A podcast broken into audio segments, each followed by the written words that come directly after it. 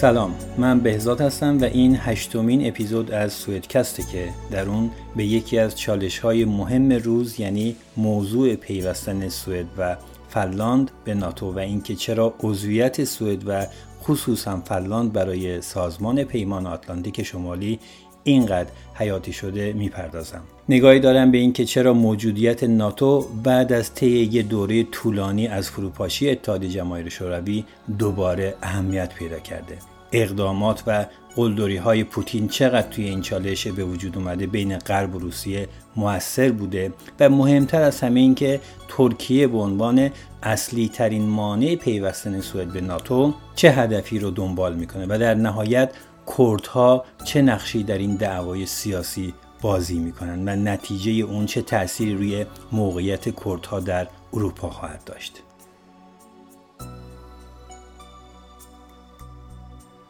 اطلاعات درست و واقعی از کشوری که می‌خواهیم به عنوان مقصد مهاجرت تحصیلی انتخاب کنیم اونقدر مهمه که گاهی می‌تونه تمام پروسه تحصیل رو تحت تاثیر قرار بده. به خاطر همینه که یه مؤسسه مهاجرتی مثل پارس افشین برای حضور و ارتباط مستقیم با دانشگاه های سوئد و دارا بودن دفتر نمایندگی در تهران یه امتیاز بزرگ داره که می‌تونه با اطلاعات صحیح چشمانداز درستی از آینده تحصیلی و زندگی شما رو بهتون ارائه کنه و کمکتون کنه تا با آگاهی بیشتر و مطمئنتر وارد پروسه مهاجرت بشید. پارسفشین یکی از قدیمی ترین و معتبرترین مؤسسات اعزام دانشجو از ایران به سوئد که نماینده رسمی سه دانشگاه دولتی سوئد یعنی دانشگاه های BTH، لینیه، هالمستاد و همچنین مؤسسه خصوصی خلبانی در مالمو و نماینده انحصاری مدرسه فنی هایپرلند توی ایرانه. این مؤسسه در حال حاضر تنها مسیر قانونی مهاجرت تحصیلی به سوئد بدون نیاز به مدرک زبان از طریق این مدرسه است و اگر سایت و اینستاگرامشون رو ببینید خودتون به این نتیجه می رسید که با تجربه ای که از فعالیت و زندگی که در سوئد دارن و نمایندگی ها و اعتباری که در سالهای پیش کسب کردن به حرفه‌ای ترین شکل ممکن همراه شما خواهند بود. لینک ارتباط با این مؤسسه برای کسانی که می‌خوان بیشتر در رابطه با اون بدونن در توضیحات اپیزود قرار داده شده.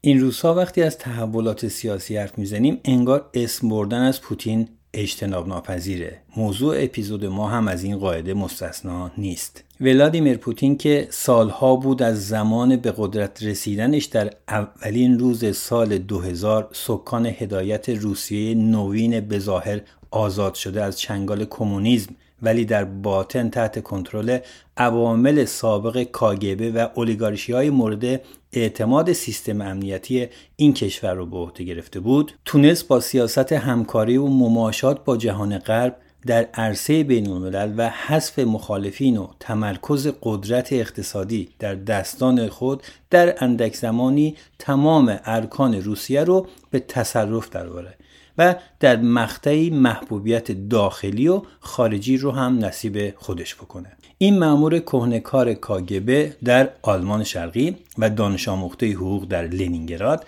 پس از فروپاشی شوروی در پست معاونت شهرداری سن پترزبورگ امکان یافت تا با کمک استاد دانشگاهی که توی اون تحصیل می‌کرد و حالا شهردار شده بود نبز معاملات تجاری این شهر رو به اروپا و آمریکا به دست بگیره. و تنها در یک زمان نه ساله تمام پله های ترقی رو در سیستم فاسد و بروکرات روسیه برای رسیدن به پست ریاست جمهوری طی کنه و بعد از مدتی به جهانیان نشون بده که نه تنها رویای احیای روسیه قدرتمند نمرده بلکه این رویا این بار در تزار نوین روسیه ولادیمیر پوتین پدیدار شده. پوتین طی دوران حکومت خودش بارها با سرکوب داخلی و مداخله خارجی نشون داد که خطر بلوکبندی شرق و غرب به مفهوم قبلی اون هرگز از بین نرفته و این هشدار پس از حمله روسیه به شبه جزیره کریمه در سال 2014 و نهایتا تجاوز نظامی به کشور اوکراین در فوریه سال 2022 رنگ جدیتری به خود گرفت. به نحوی که ناتو و بسیاری از کشورهای همجوار و یا نزدیک به روسیه رو بران داشت تا سیاست های دفاعی خودشون رو بر علیه توسعه طلبی های تزار جدید تغییر بدن. فنلاند و سوئد از جمله این کشورها هستند که با جدی شدن خطر دوباره روسیه تصمیم گرفتند تا برای دفع شر از همسایه شرقی به ناتو بپیوندند اما در مورد نامزدی پیوستن فنلاند و سوئد به ناتو ترکیه به عنوان یکی از اعضا تردیدهایی رو مطرح کرده و این در حالیه که چندین عضو قدرتمند ناتو و همچنین دبیرکل اون نسبت به دستیابی اجماع در این زمینه ابراز امیدواری و اطمینان کردند. در 15 ماه مارش سال گذشته در بهبوهه تهاجم روسیه به اوکراین ولادیمیر زلنسکی به امید دفع شر روسیه اعلام کرد که اوکراین از درخواست خودش برای عضویت در ناتو صرف نظر می‌کنه اما این تهاجم دیگه تحرک و پویایی ناتو رو برانگیخته بود و این توسعه طلبی پوتین اما این بار یه بار دیگه دنیای غرب رو با هم متحد و تغییر سیاست دفاعی سوئد و فنلاند رو که دهه ها سیاست بیطرفی و عدم پیوستن به پیمانهای نظامی رو در پیش گرفته بودن به یک باره تغییر داد. اما برای اینکه بدونیم این عدم اعتماد به روسیه از کجا نشأت می‌گیره باید از نظر تاریخی کمی به عقب برگردیم و ببینیم بین سوئد، فنلاند و روسیه چی گذشته. فنلاند از شرق با روسیه و از غرب با سوئد همسایه است. این کشور به مدت قرنها بخشی از خاک سوئد بود. اما در پی جنگ سوئد و روسیه در سالهای 1808 و 1809 که به جنگ فنلاند معروفه شرق سوئد که یک سوم خاک این کشور بود به عنوان یک دوک اعظم خودمختار به امپراتوری روسیه واگذار شد. جنگ فنلاند آخرین جنگ از سری جنگ میان روسها و سوئدی ها و در اصل آخرین جنگ کشور سوئد به شمار میره. روسا اما همیشه آزادی عمل خوبی می‌دادن به فنلاند یه منطقه خودمختار که مجلس قانونگذاری مستقل دستگاه اجرایی مستقل پور رایج مستقل خودشو داشت. حتی زبان روسی رو هم بهشون تحمیل نکردن. و نهایتا وقتی انقلاب بلشویکی در اواخر 1917 پیروز شد فنلاند از فرصت استفاده کرد و استقلال خودش رو اعلام کرد. دلیلی نمی‌دید که بعد از قدرت گرفتن کمونیستا باز زیر نفوذ روسیه باشه.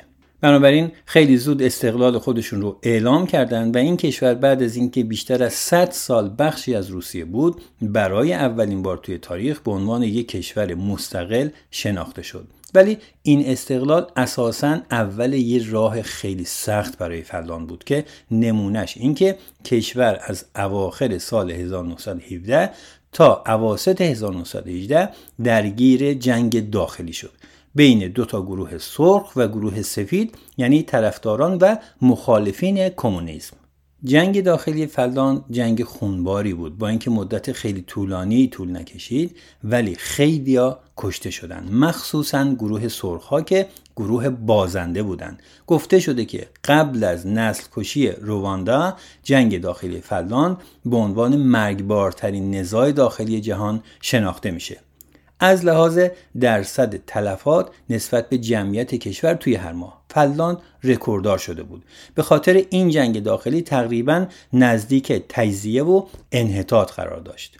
تا اینکه ماه می سال 1918 گروه سفید به برتری رسیدن و هزاران نفر از سرخا کشته و اعدام شدند جنگ دیگه تموم شد آشتی ملی برقرار شده بود اما اینطور نشد که فقط سفیدها همه کاره باشند بلکه کشور بعدها مشترکاً با سرخا اداره شد و در واقع مهم این بود که کشور از خطر سلطه کمونیسم نجات یافته بود.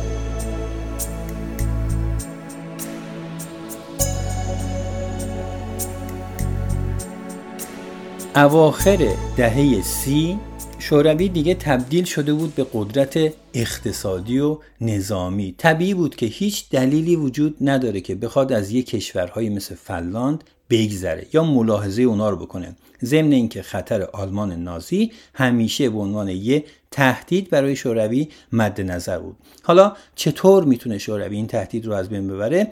تنها راه در اختیار گرفتن کشورهای حوزه بالتیک بود. به همین خاطر استالین تصمیم گرفت که این التیماتوم رو به کشورهای حوزه بالتیک بده که بخشی از خاکشون رو در اختیار شوروی قرار بدن برای مقابله با آلمان. اما این کشورها و از جمله فلان می‌دونستند که اگر این کار رو بکنن شوروی به یه بخشی از خاک اونها بسنده نمی‌کنه و تمام اون کشورها رو می‌خواد. دو تا عکس عمل مختلف در کشور به وجود اومد. بعضی ها که به هیچ عنوان نمیشه با استالین مقابله کرد و بهتره که بخشی از کشور رو حفظ کنیم و بقیهش رو به شوروی بدیم. ولی برخی هم نظرشون این بود که نه اگر بخشی از کشور رو به شوروی بدیم شوروی بقیه رو هم در یه فرصت مناسب خواهد گرفت و کل فلاند رو زمینه خاک خودش می‌کنه. طبیعیه کسانی که طرفدار این نظریه بودن در فلان همون گروه سفیدها به رهبری کارل گوستاف مانرهایم بودند. فلاندی ها می‌گفتند که ما نباید این اشتباه چکسلواکی رو تکرار بکنیم. استالین می‌خواد همون بلایی رو سر ما بیاره که هیتلر سر چکسلواکی آورد. البته بی ربط هم نمی‌گفتند و استالین واقعا کل فلاند رو می‌خواد چون وقتی کشورهای حوزه بالتیک خودشون رو تسلیم استالین کردن بعد از مدت کوتاهی زمیمه خاک اتحاد جماهیر شوروی شدن و نشون به این نشون که مجبور شدن 50 سال زیر سلطه کمونیسم زندگی کنند.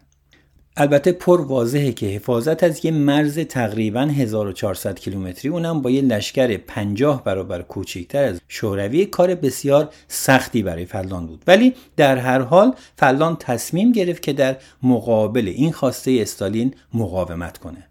از یه طرف شوروی رو داریم که به خاطر ترس از حمله آلمان به لنینگراد می‌خواد کشورهای بالتیک رو تحت فشار قرار بده و اونها رو به حایل بین خودش و آلمان نازی تبدیل کنه. و از طرف دیگه فلاند رو داریم که می‌خواد با این خواسته استالین به نحوی مقاومت کنه. چون می‌دونه که در نهایت مجبور میشه که اگه به خواسته استالین تن بده باید تمام کشور رو تسلیم اون بکنه. به هر حال دولت فنلاند خواسته استالین رو رد کرد و مانرهایم به عنوان فرمانده ارتش فنلاند فرماندهی رو به عهده گرفت. البته شوروی به قدرت خودش خیلی مطمئن بود و تصور می‌کرد که فنلاند وارد این جنگ نشه و یا اگر شد خیلی زود خودش رو تسلیم کنه. سی‌ام نوامبر سال 1939 اتحاد جماهیر شوروی حمله خودش رو به فنلاند شروع کرد. یعنی یه چیزی حدود سه چهار ماه بعد از شروع جنگ جهانی دوم. حالا فلاند 3 میلیون و 700 هزار نفری مجبور بود که در مقابل اتحاد جماهیر شوروی 170 میلیون نفری مقاومت کنه. طبیعی بود که همه فکر می‌کردن شانس فلان برای پیروزی در این جنگ خیلی کمه مگر اینکه می‌تونست تمام قوا و ارتش خودش و مردم رو در این جنگ بسیج کنه و بتونه با طولانی کردن جنگ شوروی رو خسته کنه و در نهایت شاید بتونه با کمک کشورهای دیگه از شر این جنگ خلاص بشه. اما به هر حال جنگ در زمستان سال 1939 تقریبا در تمام طول خط مرزی فلاند با شوروی شروع شد به همین ترتیب با جنگ های چریکی مقاومت زیادی رو از خودشون نشون دادن و ضربات زیادی رو به ارتش شوروی وارد کردند. در همین زمان بود که سازمان ملل هم شوروی رو به خاطر تجاوز به فنلاند محکوم و از سازمان ملل اخراج کرد. فلاندی ها به خاطر شناختی که از جغرافیای منطقی خودشون داشتن به راحتی می‌تونستن در مقابل ارتش شوروی مقاومت کنند با حرکت ها و جنگ های چریکی و پارتیزانی فلاندی ها می‌دونستن که این جنگ جنگ سرنوشته براشون. و اگر تو جنگ زمستون شکست بخورن هیچ وقت فلاند مستقل وجود نخواهد داشت. سربازهای فلاندی با تمام وجودشون فهمیده بودن که دارن برای کشورشون خانواده هاشون برای استقلال کشور می جنگن و اینا چیزایی بود که بهشون انگیزه می‌داد و از جونشون مزایقه نمی‌کردن. استالین سعی کرد که موضوع رو طور دیگه جلوه بده. دقیقا مثل همین کاری که پوتین در سال 2022 در حمله به اوکراین انجام داد. به محض اینکه اولین روستای فلاندی دست نیروهای شوروی افتاد استالین یک نفر رو از حزب کمونیست فرستاد داخل خاک فلاند که مثلا یه دولت مستقل تشکیل بده و اعلام کرد که علت حجوم ما به فلاند حمایت از دولت کمونیست فلانده و ما متجاوز نیستیم. در صورتی که همه اینها قصه بود. حزب کمونیست از سال 1934 در فلاند ممنوع شده بود. این جنگ علیرغم اینکه استالین فکر می‌کرد به زودی تموم بشه اما سه و نیم ماه طول کشید و ضربات زیادی رو به ارتش شوروی وارد کردن و بنابراین در یک فرصت استالین تصمیم گرفت که با فنلاند وارد صلح بشه و پیمان مسکو رو با این کشور امضا بکنه. طبق این پیمان فلان بخشای بزرگتری از استان کارلیا را به روسیه واگذار کرد که این بخشها بیشتر از اون چیزی بود که روسیه در ابتدا می‌خواست اما موضوع مهم این بود که روسیه هرگز موفق نشد که فلاند رو به دو قسمت تقسیم بکنه و این برای فلاند یه پیروزی بزرگ و برای شوروی شکست در جامعه بین الملل محسوب می‌شد. اما همه چی تمام نشد. جنگ این دو کشور در سال 1941 مجدد از سر گرفته شد و این بار فلاند پس از سه سال جنگ مجبور شد باز تن به آتش بس مورد نظر روسیه بده. در پایان معاهده دوستی میان دو کشور که در سال 1948 تحت فشار مسکو امضا شد رهبران فلان موافقت کردند که از همکاری نظامی با غرب پرهیز کنند این توافق در چارچوب اتخاذ یک سیاست بیطرفی اجباری صورت گرفت که در تاریخ به عنوان فلاندسازی از اون نام برده میشه. در این دوران فلاند از مدار کشورهای اقماری اتحاد جماهیر شوروی فرار کرد اما در سیاست خارجی و نظامی خود زیر نظر مسکو باقی موند. اما پس از سقوط اتحاد جماهیر شوروی فلاند در سال 1995 به اتحادیه اروپا پیوست و در چارچوب برنامه مشارکت برای صلح شریک ناتو شد. برنامه مشارکت برای صلح یه برنامه همکاری عملی دو جانبه میان ناتو و شرکای اروپا آتلانتیک این ائتلاف نظامیه با این حال فلاند همچنان از نظر نظامی یک کشور غیر متحد باقی موند. این رو هم باید بگم که از نظر تسلیحات نظامی فلان دارای ذخایر عظیم تسلیحاتیه و سوئد هم با توجه به تهدیدهای اخیر روسیه سرمایه گذاری هایی رو در این رابطه آغاز کرده. طی دوران جنگ سرد سوئد و فلان به دلیل اینکه هیچ متحد نظامی نداشتن بودجه قابل توجهی شامل 4 تا 5 درصد از تولید ناخالص داخلی خودشون رو به مجهز کردن ارتش اختصاص دادن. با ناپدید شدن تهدید شوروی هر دو کشور فلان و سوئد بودجه نظامی رو کاهش دادن. اما فلان با توجه به تجربه قبلی سیاست خودش رو در زمینه خدمت نظامی و نیروهای ذخیره حفظ کرد. در نتیجه این سیاست فلاند الان در حالی که 5.5 میلیون جمعیت داره می‌تونه روی ارتشی متشکل از 280 هزار سرباز توانمند نظامی در زمان جنگ و همچنین 600 هزار نیروی ذخیره دیگه حساب کنه. این میزان از نیروی انسانی نظامی به نسبت جمعیت کشور در میان کشورهای اروپایی یه استثناست. سوئد هم که از دهه 1990 سرمایه گذاری های نظامی رو کاهش داده بود در سال 2014 که روسیه به زور شبه جزیره کریمه رو به خاکش ملحق کرد سیاست نظامی خودش رو تغییر داد خدمت سربازی اجباری که در سال 2010 در سوئد لغو شده بود تا حدی در سال 2017 مجددا اجباری شد. الان سوئد 50 هزار سرباز داره که نیمی از اونها ذخیره هستند. همچنین هر دو کشور از آغاز تهاجم روسیه به اوکراین سرمایه گذاری های نظامی مهمی رو هم انجام دادند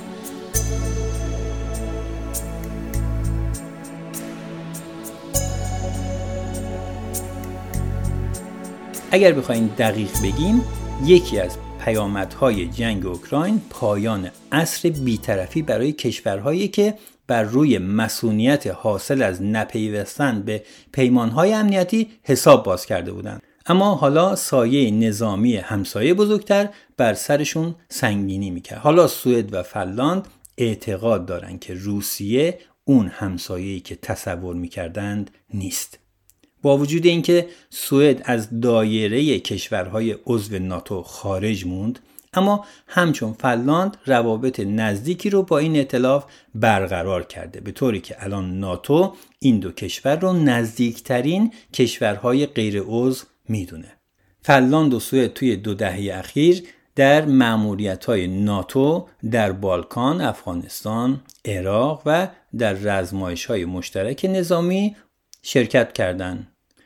تهاجم نظامی روسیه به اوکراین افکار عمومی سوئد رو هم تحت تاثیر قرار داد و حالا بر اساس نظرسنجی ها دست کم نیمی از سوئدی ها خواهان پیوستن به ائتلاف نظامی ناتو هستند. ضمن اینکه در صورت پیوستن فنلاند به ناتو همه همسایگان سوئد عضو این ائتلاف خواهند شد و سوئد از این نظر تنها میمونه. می‌دونیم که نروژ و دانمارک از همون زمان تأسیس ناتو در سال 1949 عضو این ائتلاف شدند. همچنین لهستان در سال 1999 و استونی، لیتوانی و لتونی در سال 2004 به این پیمان پیوستند که سوئد با همه اونها از طریق دریا مرتبطه. جالبه بدونید که اگر فنلاند به ناتو بپیونده مرزهای ناتو با روسیه به یک باره دو برابر میشه. به همین دلیله که این پیوستن برای ناتو یه فرصت و برای روسیه یه چالشه. همزمان با اعلام رسمی فنلاند برای پیوستن به ناتو روسیه صادرات برق به فنلاند رو به یک باره قطع کرد و اپراتور روسی دلیل این این اقدام رو عدم پرداخت بدهی های معوقه از سوی فنلاند اعلام کرد. در حالی که رسما اعلام نشده که قطع صادرات برق روسیه به فلان با تصمیم این کشور برای پیوستن به ناتو مربوطه اما واضحه که این دو موضوع کاملا با هم مربوطن. با این حال با توجه به گرفتاری های نیروهای نظامی روسیه در اوکراین به نظر نمی‌رسه که کرملین قصد داشته باشه در آینده نزدیک وارد جنگ دیگه با یکی دیگه از همسایگان خودش بشه. اما اعلام کرده که در واکنش به پیوستن فلان به ناتو اقدامات نظامی فنی انجام میده. به نظر می‌رسه اقدامات روسیه در این زمینه به احتمال زیاد فعلا به کارهایی مثل نقض حریم هوایی شبیه نقض حریم هوایی سوئد در اوایل ماه مارس سال گذشته از سوی روسیه یا مانورهای موشکی و حملات سایبری محدود بشه. در واقع الان کرملین با یه تناقض مواجه شده چون تهاجمش به اوکراین که به بهانه جلوگیری از گسترش ناتو به مرزهای روسیه آغاز شد به برانگیختن تمایل پیوستن یه همسایه دیگرش به ناتو منجر شد.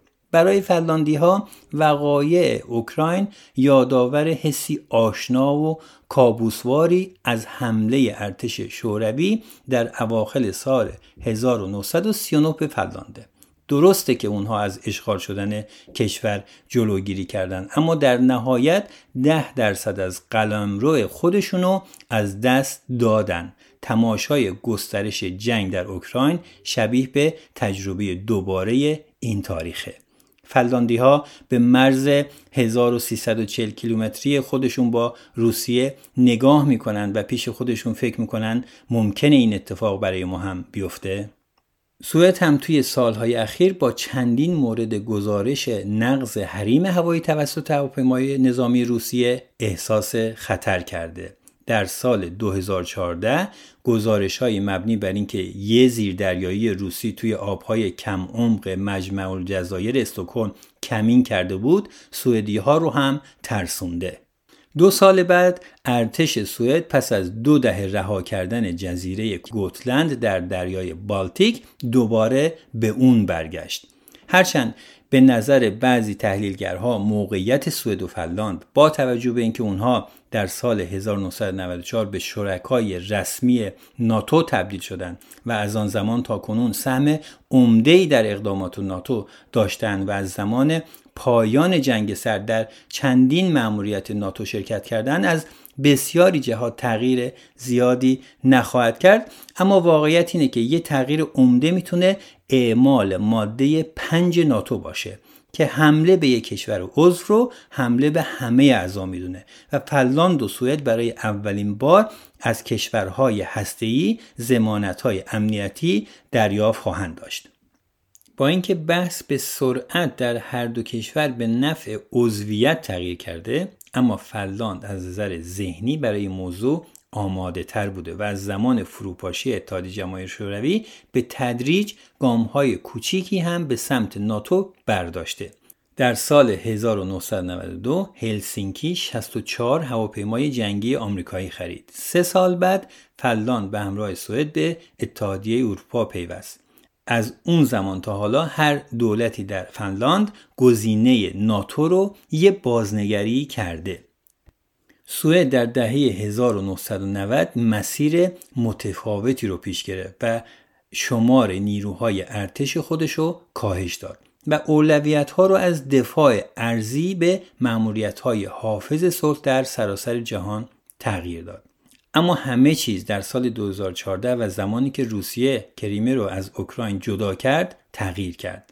سربازگیری از سر گرفته شده و هزینه های دفاعی هم افزایش پیدا کرد. در سال 2018 همه خانواده ها جزوه های ارتش رو با عنوان اگر بحران یا جنگ اتفاق افتاد دریافت کردند. این جزوه ها اولین بار پس از سال 1991 توضیح می شدند.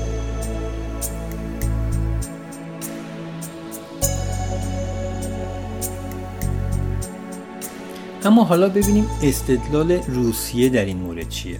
ولادیمیر پوتین رئیس جمهور روسیه ادعا می‌کنه که قدرت‌های غربی از متحدان خود برای محاصره روسیه استفاده می‌کنن. اون خواهان اینه که ناتو فعالیت های نظامی خودش رو در اروپای شرقی متوقف کنه. پوتین همچنین بارها استدلال کرده که آمریکا در سال 1990 تضمین داده ناتو به سمت شرق گسترش پیدا نکنه. اما به گفته پوتین این قول شکسته شده. ناتو و روسیه واقعا روابط پرفراز و نشیبی رو پشت سر گذاشتن. شوروی در سال 1955 با پیمان ورشو و تشکیل یک اتحاد نظامی با کشورهای سوسیالیستی اروپای شرقی به تشکیل ناتو واکنش نشون داد. بعد از بحرانهای هسته‌ای که شوروی و ناتو پشت سر گذاشتن پیمان ورشو با فروپاشی شوروی در سال 1991 از بین رفت و ناتو در سال 1994 یک قرارداد مشارکت برای صلح با اعضای پیشین پیمان ورشو از جمله خود روسیه امضا کرد. در سال 1999 ناتو اولین کشورهای اروپایی رو که قبلا تحت نفوذ شوروی بودند به عضویت خودش در آورد. جمهوری چک، مجارستان و لهستان.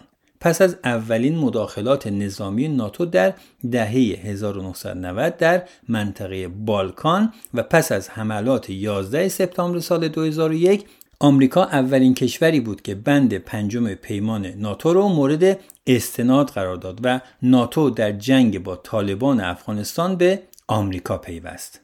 وقتی در سال 2004 چهار کشور اسلوواکی، اسلوونی، بلغارستان و رومانی و سه جمهوری شوروی سابق یعنی لیتوانی، استونی و لتونی به ناتو پیوستند، خشم مسکو واقعا برانگیخته شد اما این در سال 2014 بود که تنشها میان ناتو و مسکو پس از الحاق کریمه به روسیه بالا گرفت و ناتو همکاری های خود با مسکو رو به حالت تعلیق در آورد. در سال 2016 ناتو چهار گروه تاکتیکی چند ملیتی رو در استونی، لتونی، لیتوانی و لهستان مستقر کرد. این کار مهمترین اقدام دفاع جمعی ناتو از زمان جنگ سرد ارزیابی شد و مجموع اینها همیشه نگرانی های عمیق روسیه رو به دنبال داشته.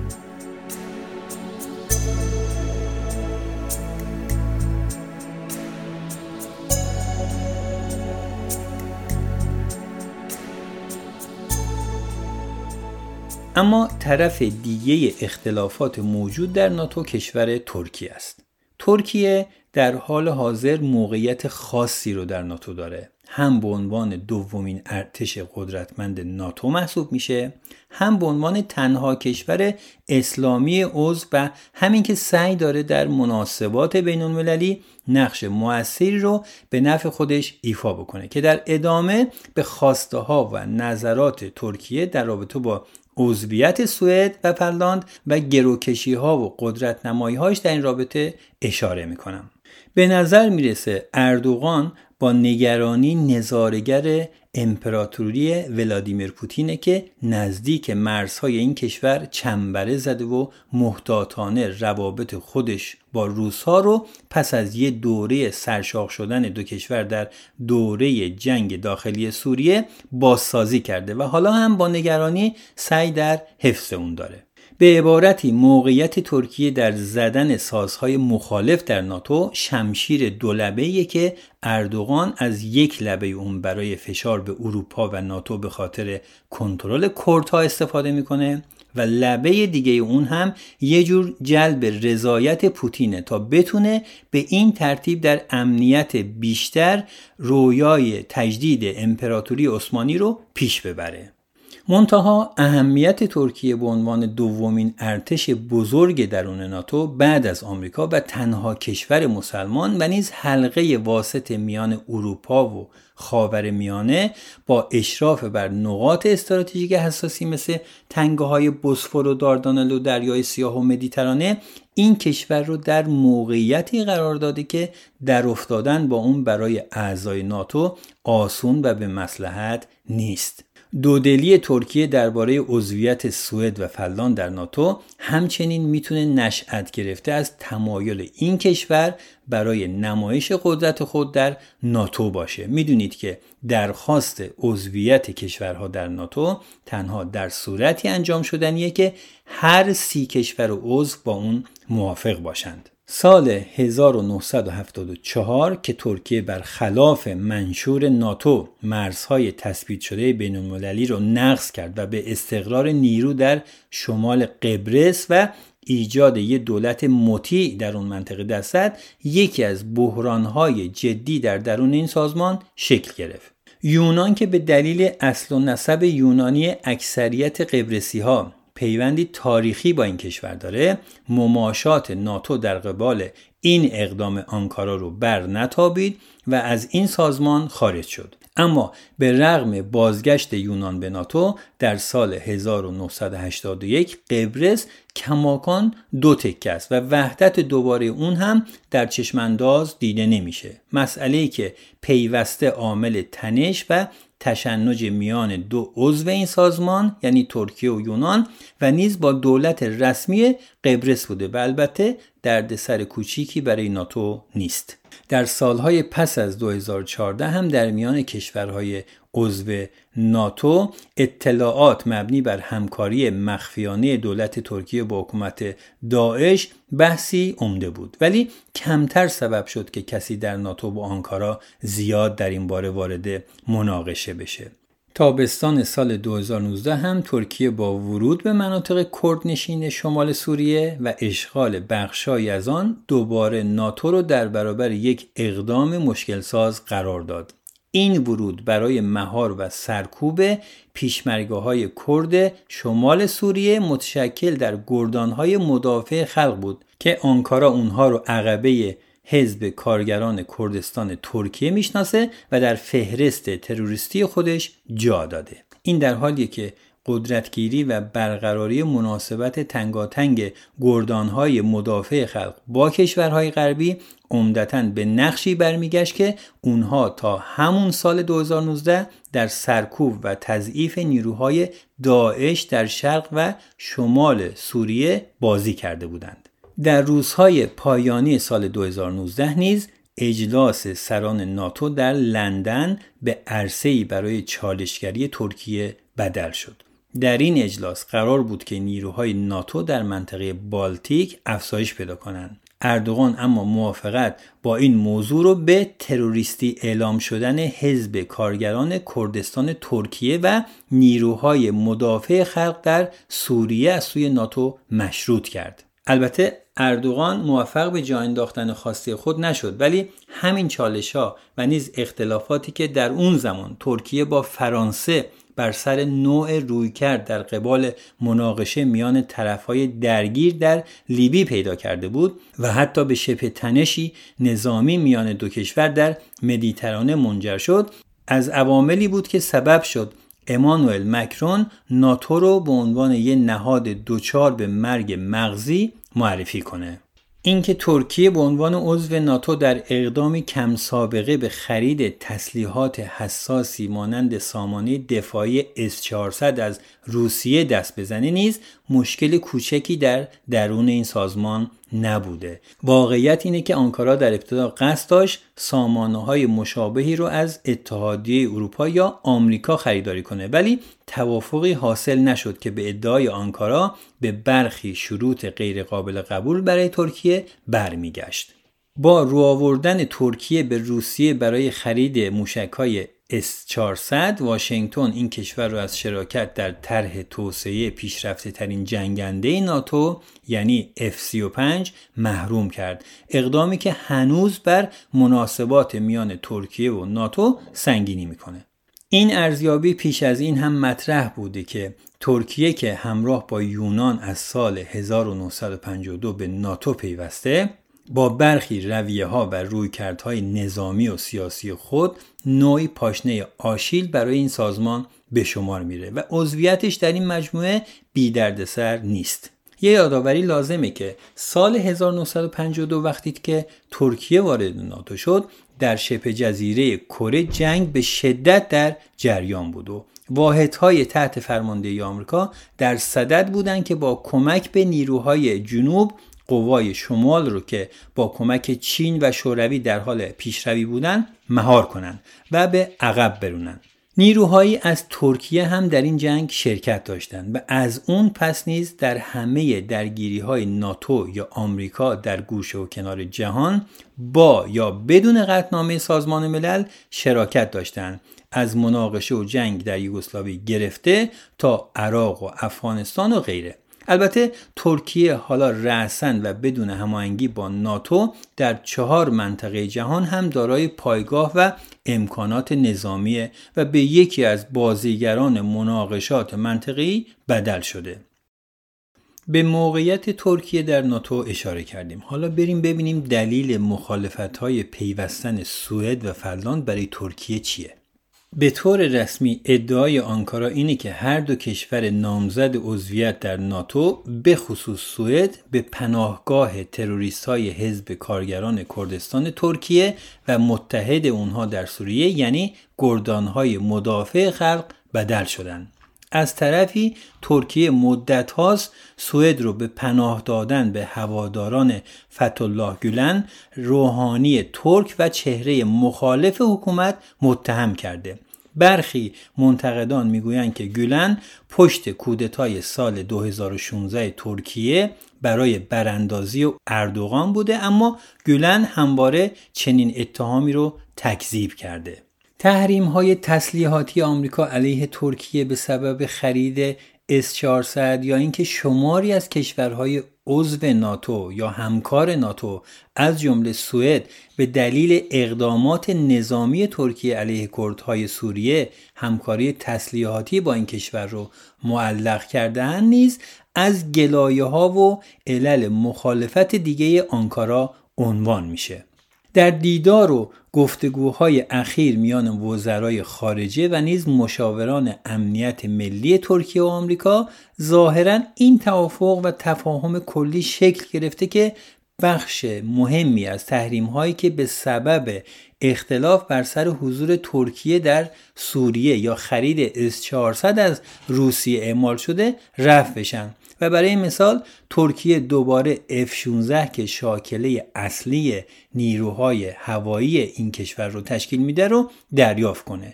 گشایش در باز شدن مسیر مشارکت ترکیه در توسعه F-35 نیز محور بحثا و توافقات بوده که البته مشخص نیست تا چقدر به نتیجه برسه. علاوه بر این دولت اردوغان تنها به این راضی نیست که کشورهای عضو ناتو فقط با صدور بیانیه خود را در قبال مبارزه با تروریسم پکاکا جدی و مسئول اعلام کنند. بلکه برای مثال سوئد باید دست کم سی نفر از پناهجویان کرد وابسته به پکاکا رو یا افرادی که به شرکت در کودتای 2016 علیه این دولت متهم هستند رو به ترکیه تحویل بده. سوئد با تشکیلات نیروهای دموکراتیک سوریه که اداره مناطقی در منطقه کردنشین شمال این کشور رو در دست دارند دارای مناسبات حسنیه و برای تأمین آب و کمک به توانمندسازی زنان به اونها کمک های مالی کرده. حمله نیروهای ترکیه به این منطقه در سال 2019 سبب شد که دولت استکهلم صدور تسلیحات به ترکیه رو معلق کنه. سوئد از دیرباز پناهگاهی برای مخالفان کرد و غیر کرد دولت ترکیه هم بوده. و حتی شماری از کردهای مهاجر حالا در پارلمان سوئد نماینده هم هستند. به رغم اون که حزب کارگران کردستان ترکیه در فهرست تروریستی سوئد قرار داره ولی قوانین ضد تروریسم این کشور به اندازه سختگیرانه نیست که مطلوب دولت ترکیه باشه و هر گونه آزادی بیان و تحرک سیاسی افراد نزدیک به پیکاکا رو کاملا ممنوع کنه.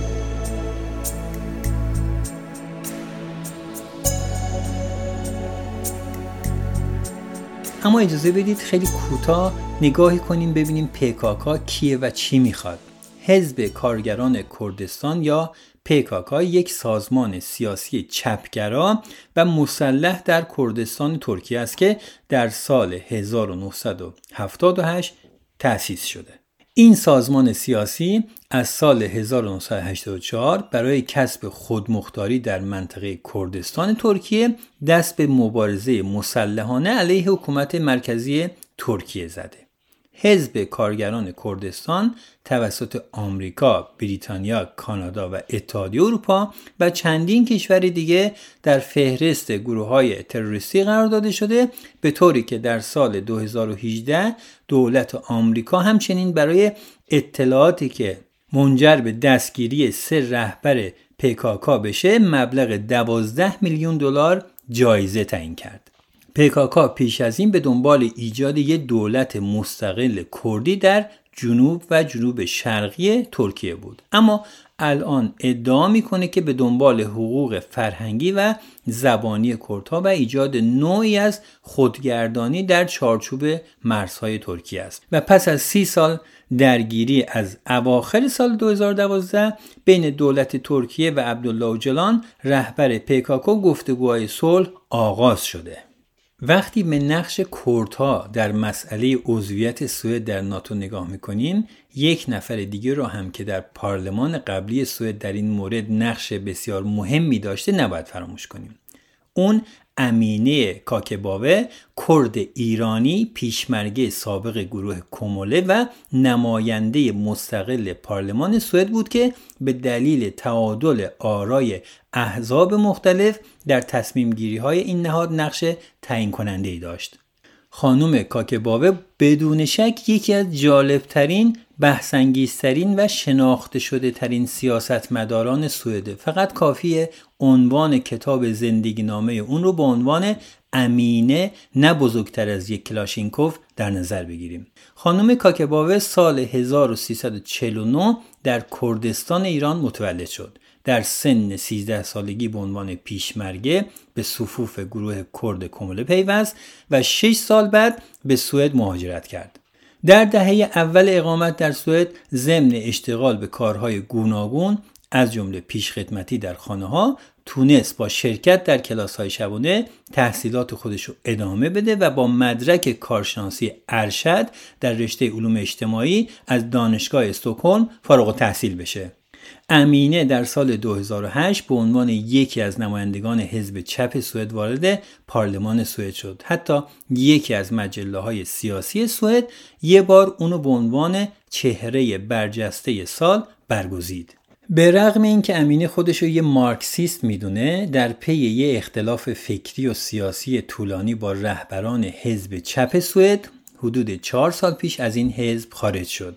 محور اصلی این اختلافات شدید و خسمانه این بود که خانم کاکبابه حزب چپ سوئد رو به نادیده گرفتن ساختارها و عرف پدرسالارانه در جامعه مهاجران سوئد متهم می کرد و در مقابل اونها دیدگاه های خانوم کاکبابه را اسلام ستیزانه می دونستن.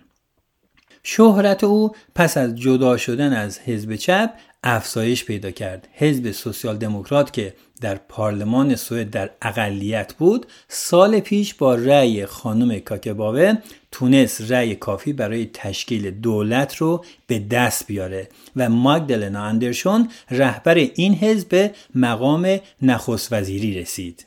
حزب سوسیال دموکرات برای کسب حمایت و رأی خانم کاکبابه به او وعده های بزرگی داد که مهمترین و بحثانگیزترین موارد اون حمایت از مطالبات و حقوق کردها در داخل و خارج از سوئده که موضوع همین وعده ها امروز مورد اختلاف با ترکیه هست. این وعده ها شامل همکاری با حزب اتحاد دموکراتیک یک نیروی چپگرا در کردستان سوریه که دولت ترکیه چشم دیدن اون رو نداره. حمایت از یگانهای مدافع خلق نیروی مسلح کردهای سوریه که از نظر آنکارا شاخه ای از حزب کارگران کردستان ترکیه و یک گروه تروریستی تلقی میشن و بالاخره حمایت از درخواست آزادی صلاح الدین دمیرتاش یک سیاستمدار کرد ترکیه که از چند سال پیش در زندانه میشه. در همین رابطه امینه به رسانه ها گفت انتظار داره دولت سوئد تحریم تسلیحاتی ترکیه رو ادامه بده و محدودیت های اعمال شده از سوی نهادهای امنیتی در مورد حدود 130 کرد ساکن این کشور که به دلیل ارتباط با یگانهای مدافع خلق سوریه تهدید امنیتی تلقی می شوند رو کاهش بده. البته می‌دونیم که دولت سوئد بعد از انتخابات پارلمانی سال 2022 به دست میان روها و راستهای افراطی افتاده که هیچ تعهدی به امینی کاکبابه ندارن و قطعا با توجه به اینکه در اکثریت خوبی هم قرار دارن انتظار میره که بتونن مشکل پیوستن سوئد به ناتو رو به شکل دیگه حل کنن. چرا که دولت جدید پیوستن به ناتو رو یکی از مهمترین چالش های امنیتی برای خودش در عرصه بین المللی فرض کرده.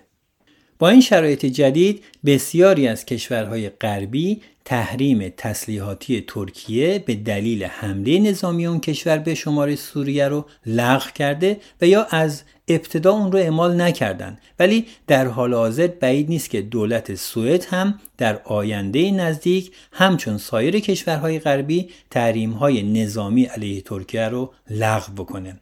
ولی اینکه سوئد یگانهای مدافع خلق در سوریه رو در فهرست گروه های تروریستی قرار بده بسیار بعید به نظر می‌رسه. چون این نیرو متحد اصلی آمریکا در نبرد علیه گروه خلافت اسلامی در سوریه بوده و این همکاری هنوز ادامه داره. ضمن اینکه با اینکه سوئد سالها پیش همزمان با اتحادیه اروپا و آمریکا حزب کارگران کردستان ترکیه رو در فهرست گروه های تروریستی قرار داده ولی استرداد اتباع ترکیه که از سوی آنکارا به همکاری با این گروه یعنی یگانهای مدافع خلق و اپوزیسیون ترکیه متهم شدن و ساکن سوئد هستند حداقل با شرایط مد نظر ترکیه کمی بعید به نظر می‌رسه. فقط اینو باید در نظر داشته باشیم که مسلما سوئد در نهایت منافع ملی خودش رو به منافع کردها ترجیح نخواهد داد. چون اکثریت قابل توجهی از مردم کشور طرفدار پیوستن به ناتو هستند و نه تقابل با اردوغان. اونم به دلیل مطالبات حقوق مردم کرد. در هر صورت اگر قرار باشه موزل عضویت سوئد و فنلاند حل بشه یکی و یا همه طرف های ماجرا که در ایجاد این بنبست نقش دارند باید عقب نشینی کرده و امتیاز بدن. بقیده کارشناسا به نظر می‌رسه اردوغان در این میان تنها فرصت طلبی پیشه کرده و امیدواره تا از چنین موقعیتی برای گرفتن امتیازاتی از این دو کشور اسکاندیناوی برای ترکیه سود ببره. اما اگه ترکیه از خودش انعطاف نشون نده ممکنه وضعیت به گونه دیگه پیش بره که سوئد و فنلاند به اعضای دفاکتوی ناتو تبدیل بشن که بدون عضویت کامل می‌تونن از تضمین امنیتی این اتحادیه بهرهمند بشن. در همین حال ترکیه می‌تونه بیش از پیش در ناتو منزوی و تمام منافع سیاسی رو که اخیرا به خاطر حمایت از اوکراین به دست آورده پس از سالها به سر بردن در حاشیه ناتو از دست بده. در مقایسه با سوئد روابط آنکارا و هلسینکی به مراتب بسیار بهتره. سفیر فنلاند در آنکارا در اطلاعیه‌ای در سال گذشته روابط کشورش با ترکیه رو بسیار عالی توصیف کرده. به یادآوری کرده که وزیر خارجه فنلاند در سال 2020 دو بار به ترکیه سفر کرده. با وجود این اظهار نظر رئیس جمهور ترکیه تاکید کرده که آنکارا نگاه مثبتی به پیوستن این دو کشور اسکاندیناوی به ناتو همچنان نداره. البته برای متحدان ناتویی و نیز اپوزیسیون دولت اردوغان در درون ترکیه پنهان نیست که رویکرد این دولت در طرح maximal خواسته ها و تاکید بر مخالفت با عضویت سوئد و فنلاند در ناتو تا زمانی که این خواسته ها پذیرفته نشن مصرف داخلی داره.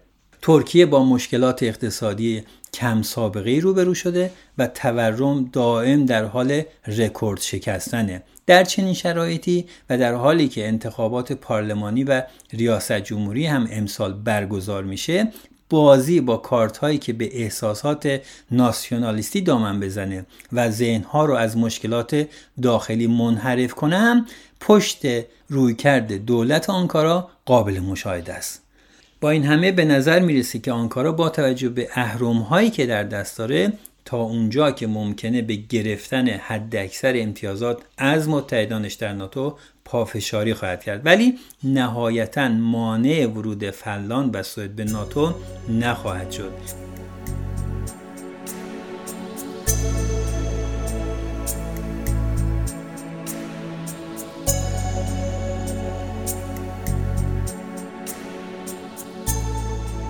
اسم ناتو رو زیاد بردیم حالا اجازه بدید یه اشاره کوچیکی هم به خود ناتو داشته باشیم سازمان پیمان آتلانتیک شمالی یا ناتو یه ائتلاف نظامیه که دوازده کشور از جمله ایالات متحده آمریکا کانادا، بریتانیا و فرانسه اون رو در سال 1949 میلادی برای مقابله با تهدید شوروی تأسیس کردند. اساس این پیمان اینه که در صورت حمله مسلحانه به یکی از کشورهای حوض اعضای اساس این پیمان اینه که در صورت حمله مسلحانه به یکی از کشورهای عضو اعضای دیگه موافقت می‌کنن که به اون کشور کمک کنن. در سال 1955 اتحاد جماهیر شوروی در واکنش به تشکیل ناتو ائتلاف نظامی خود را با کمک کشورهای کمونیستی اروپای شرقی تشکیل داد که به پیمان ورشو معروف شد. به دنبال فروپاشی اتحاد جماهیر شوروی در سال 1991 بعضی از اعضای پیمان ورشو به ناتو پیوستند و پیمان ناتو الان سی عضو داره. ناتو که در پایان جنگ سرد از دشمن سنتی خود محروم شده بود و در سالهای اخیر هم در پی اختلافات داخلی دچار تفرقه میان اعضای خود شده بود. الان دوباره به دلیل وجودی خود پی برده و وحدت خودش رو پیدا کرده. روند پیوستن به ناتو برای یک کشور نامزد عضویت در این اطلاف نظامی یه آزمون واقعیه. کشور نامزد باید در این آزمون هر یک از سی عضو کنونی ناتو رو درباره سهم خودش در برقراری امنیت جمعی و توانایی انجام تعهداتش در چارچوب ناتو متقاعد کنه گفتگوها برای الحاق یک کشور به ناتو زمانی آغاز میشه که اعضای این ائتلاف دعوتنامه ای رو برای اون کشور ارسال کنند. سپس دو تا نشست در مقر ناتو در بروکسل برگزار میشه که طی اونها کشور متقاضی پیوستن به ناتو باید انجام اصلاحات لازم رو متحد بشه و سپس باید نامه از قصد خودش برای انجام اصلاحات و همچنین برنامه زمانی برای انجام اصلاحات به دبیرکل ناتو ارسال کنه.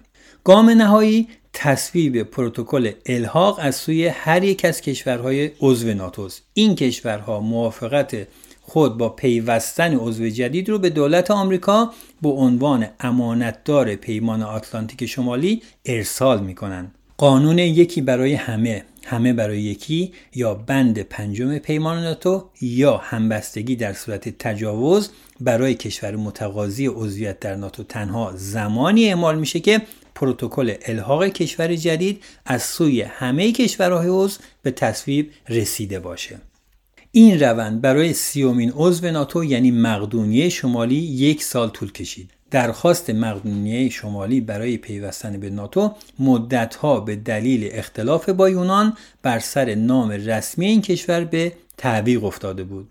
اما سرانجام ناتو اعلام کرد که مقدونیه شمالی رسما به عنوان سی‌امین عضو به این پیمان نظامی پیوست و از اون موقع تا کنون این پیمان نظامی عضو جدیدی رو نگرفته.